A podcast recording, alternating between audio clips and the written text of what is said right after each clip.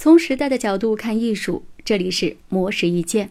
随着纪录片《我在故宫修文物》的名声大噪，越来越多人关注到故宫里负责修复钟表、字画、绣品的工匠师傅们。而在故宫之外，同样有着一批人在默默地传承修复工艺。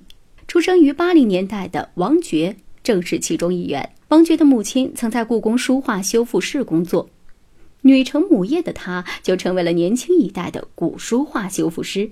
入行至今，他已经修复了几百件作品，以中国古书画修复和临摹为主，也兼习西洋画作的装裱与修复。虽然王珏修复的作品面积比较大，但是每次皆要怀揣无限耐心，从极其细微处入手。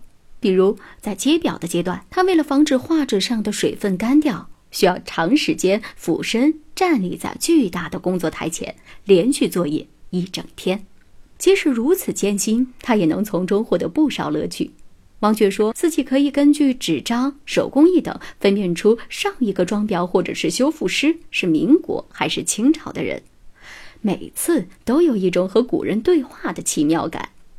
由于制作修复工具的工匠越来越少。王珏使用的工具，或是从母亲那里传承下来，或是他自己制作的。虽然他也会采用新科技、新材料辅助完成修复，但是现代工艺仍有不少缺憾之处。比如用机器装裱书画，虽然快速廉价、效果平整，但是含有化学成分的胶水既难于清洗，也容易给纸张形成不可逆的损伤。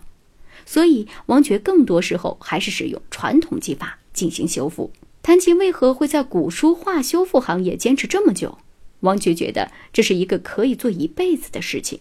那种沉潜、专注以及慢节奏的美妙感，正是最打动他的地方。模式意见每天更新，请注意查收。